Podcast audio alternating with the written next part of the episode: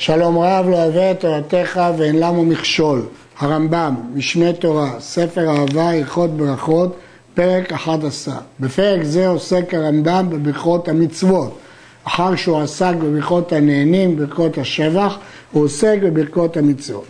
כל הברכות כולם, פותח בהן בברוך וחותן בהן בברוך, חוץ מברכה האחרונה של קריאת שמע, וברכה הסמוכה לחברתה, וברכת הפירות וכדומה לה, וברכת עשיית המצוות. ואלו הברכות שאמרנו שהן דרך שבח והודיה, שיש מהם שהוא פותח בברוך ואינו חותם, ויש מהם שהוא חותם בברוך ואינו פותח, אלא מעט מברכות המצוות, כגון ברכת ספר תורה, וכגון רואה קברי ישראל מאלו שהם דרך שבח והודיה. אבל שאר ברכות המצוות כולם פותח בהם בברוך ואינו חותם. כסף משנה מסביר את לשון הרמב"ם.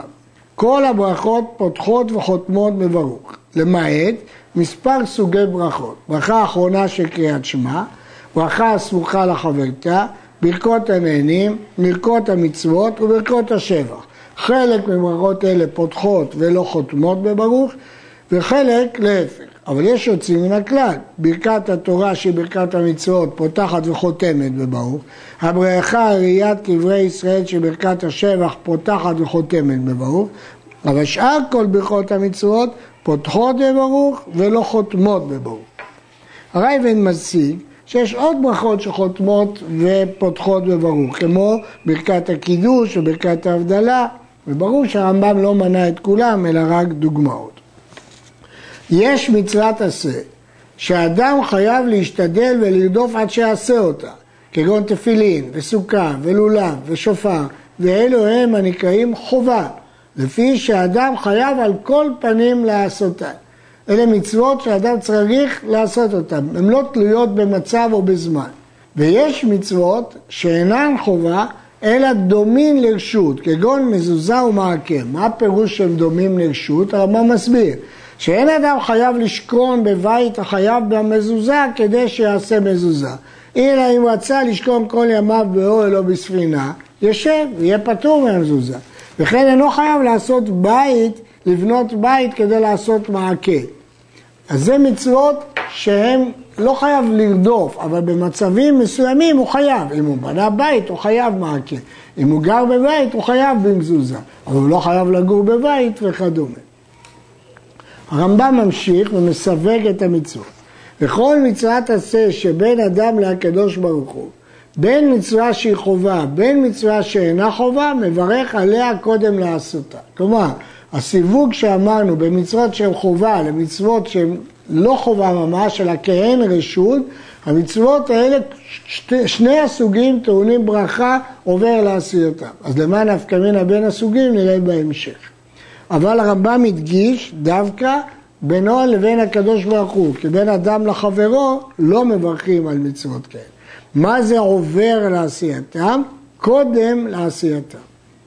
וכן כל המצוות שהן מדברי סופרים, בין מצוות שהן חובה מדבריהם, כגון מקרא מגילה, והדלקת נר שבת, והדלקת נר חנוכה, ובין מצוות שאינן חובה, כגון עירוב, רק אם הוא רוצה לטלטל, ונטילת ידיים, רק אם הוא רוצה לאכול פת. מברך על הכל קודם מעשייתם אשר קדישנו במצוותיו וציוונו לעשות. כמו שעל מצוות של התורה, בין אם הם חובה, בין אם הם כהן רשות, חייב לברך קודם לעשייתם, גם על מצוות מדברי סופרים חייב לברך קודם עשייתם. ואם תשאל איך אומרים אשר קדישנו במצוותיו וציוונו, איפה השם ציווה אותנו? בתורה. שכתוב בה אשר יאמרו לך תעשה.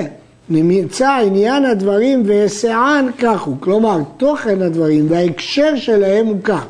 אשר קידישנו במצוותיו שציווה בהם לשמוע מאלו שציוונו לקרות את המגילה או להדליק נש החנוכה.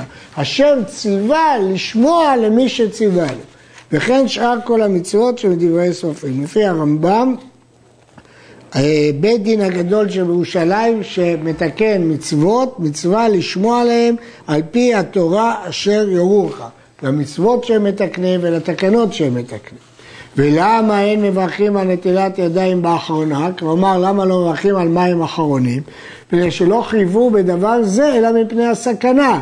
ודברים שמשום הסכנה, אין מברכים על עשייתן. כבר למדנו את זה בפרק ו', הלכה ב', שכיוון שתקנו מים אחרונים רק מפני מלח סדומית, שזה מפני הסכנה, לא מברכים עליהם. לא עולה מלא מנוסח ציוונו, כי עושים את זה מפני הסכנה. הא, למה זה דומה? למי שסינן את המים ואחר כך שתה בלילה, מפני סכנת עלוקה, שאינו מברך וציוונו לסנן את המים וכן כל כיוצא בזה. העושה מצווה ולא ברך, אם מצווה שעדיין עשייתה קיימת, כלומר עשייה מתמשכת, מברך אחר עשייה, כי עדיין העשייה קיימת. ואם דבר שעבר הוא עשייה נגמרה, אינו מברך. כיצד? הרי שנתעטף בציצית, או שלבש תפילין, או שישב בסוכה, ולא ברך תחילה, חוזר ומברך אחר שנתעטף. למה? כי הוא עדיין מעוטף. אשר קדשנו מצוותיו וציוונו להתעטף בציצית. וכן מברך אחר שלבש, אשר קדשנו מצוותיו וציוונו להניח תפילין. ואחר שישב, אשר קדשנו מצוותיו וציוונו לשב בסוכה, וכן כל כיוצא באלה, מפני שכל רגע ורגע הוא ממשיך ומקיים את המצווה, ולכן הוא יכול להמשיך לברך. רבנו מנוח מביא דעה שיש חולקים של ברכת המצוות אפשר לברך גם אחרי סיום המצווה, שלא כמו ברכות הנהנים, אבל הרמב"ם פוסק שאי אפשר. אבל אם שחט בלא ברכה, אינו חוזר אחר השחיטה ומברך, אשר קדישנו מצוותיו וציוונו על השחיטה, כי השחיטה נגמרה. וכן אם כיסה אדם בלא ברכה, הוא גמר את המעשה. או הפריש תרומות ומעשרות, או שטבל ולא ברך, אינו חוזר ומברך אחר עשייה, וכן כל כיוצא באלו. כל מצווה שהעשייה כבר נגמרה, לא יכול לברך אחריה. אין לך מצווה שמברכים עליה אחר עשייתה לעולם, אלא טבילת הגר. יש רק דוגמה אחת שמברכים אחר עשייתה, זה גר שטובל. שאינו יכול לומר אשר קידשנו מצוותיו וציוונו, שעדיין לא נתקדש ולא נצטווה עד שיטבול. לפיכך, אחר שיטבול מברך על הטבילה, פני שהיה דחוי מעיקרו ולא היה ראוי לברכה, אז הוא מברך לאחריה. הרמב"ם מפרש שזה דין מיוחד בטבילת גר, כי הוא לא היה ראוי לברכה. משמע שטמאים אחרים כן מברכים לפני הטבילה, כלומר כל הטמאים, כולל נידה, מברכים לדעתו לפני הטבילה. אבל רש"י כותב שכל הטמאים לא ראויים לברך לפני הטבילה, ולכן הם מברכים אחר הטבילה. כל מצווה שעשייתה הוא גמר חיובה, מברך עליה בשעת עשייה. וכל מצווה שיש אחר עשייתה ציווי אחר, אינו מברך אלא בשעה שעושה הציווי האחרון. כיצד? העושה סוכה, או לולב, או שופר, או ציצית, או תפילין, או מזוזה, אינו מברך בשעת עשייה אשר קדישת מצוותיו וציוונו לעשות סוכה או לכתוב תפילין, מפני שיש אחר עשייתה ציווי אחר. ומתי מברך? בשעה שישב בסוכה, או כשינענע על לולב, או כשישמע קול השופר, או כשיתעטף בציצית, ובשעת לבישת התפילין, ובשעת קביעת המזוזה. אבל אם עשה מעקה, מברך בשעת עשייה, כי אין עוד מעשה. אשר קדישת מצוותיו וציוונו לעשות מעקה וכן כל כיוצא בזה. יש להעיר שדעת הירושלמי שבשלב העשייה מברכים, אבל הרמב"ם פוסק לפי ההלכה שרק בשלב האחרון מברכים וכן מסקנת הגמרא במסכת מנחות. נשים לב שלפי הרמב"ם עיקר המצווה בציצית היא לא קשירת הציציות אלא הלבישה ולכן אז מברכים.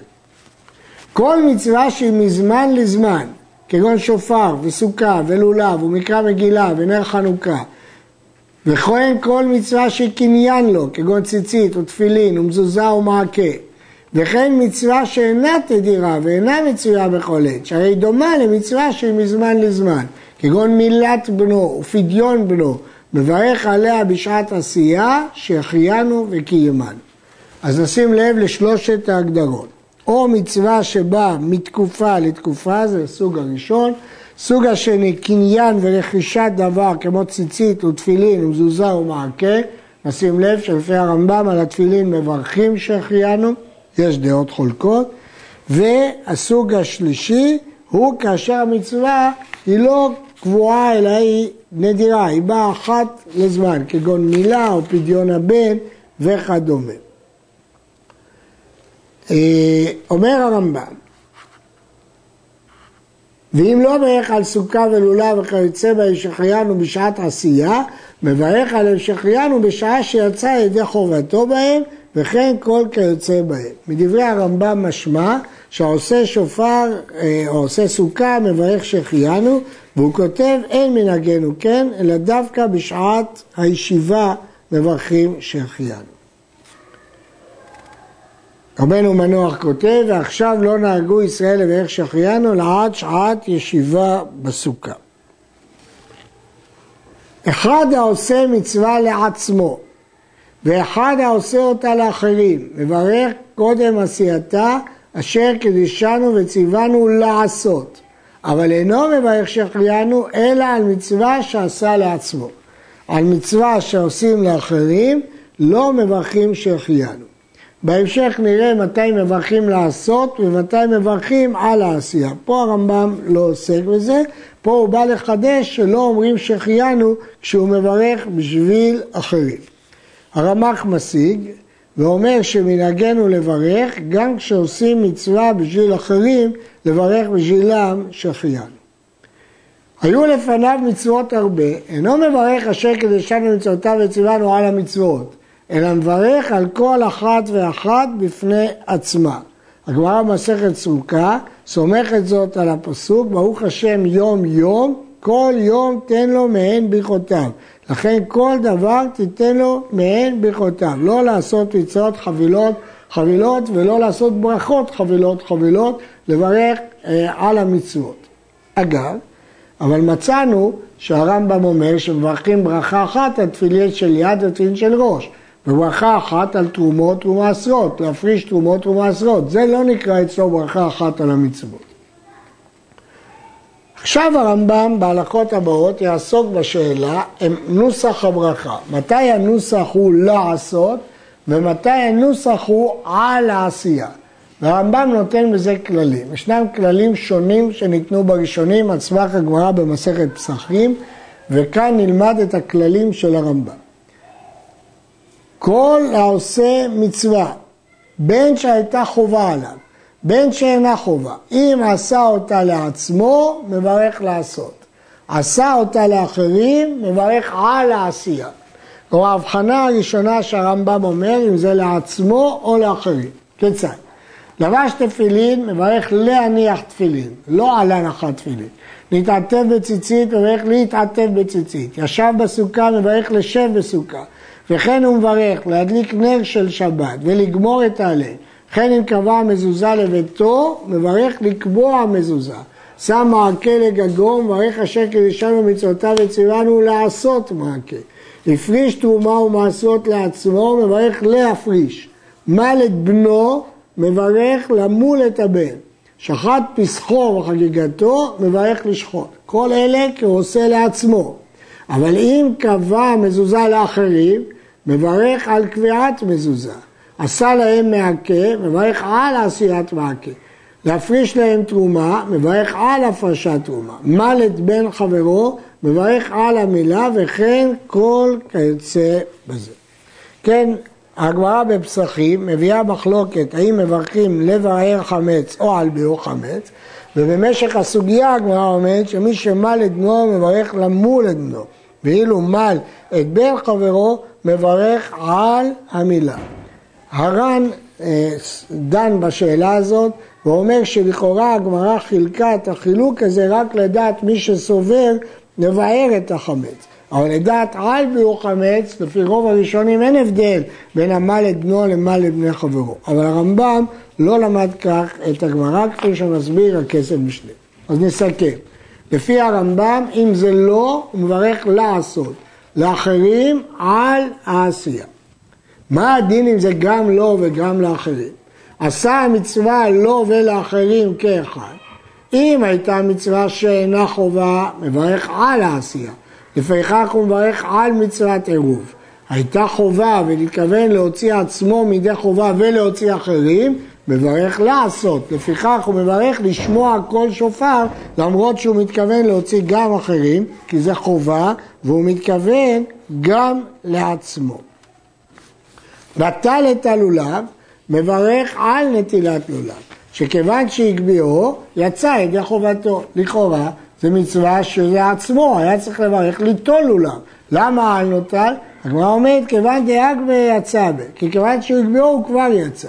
אבל אם ברך קודם שייטול, מברך ליטול את הלולב, כמו לשב בסוכה. ומכאן אתה למד שהמברך אחר שעשה בלא ברכה, מברך על העשייה, אם המצווה עדיין נמשכת.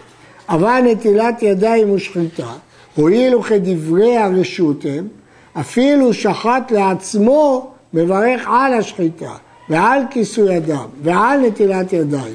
למה? כי בשלושת המקרים האלה זה מצוות שהן כהן דברי רשות, כי הוא יכול לא לאכול בשר, או יכול לא לאכול פת. וכן הוא מברך על ביאור חמץ. מדוע?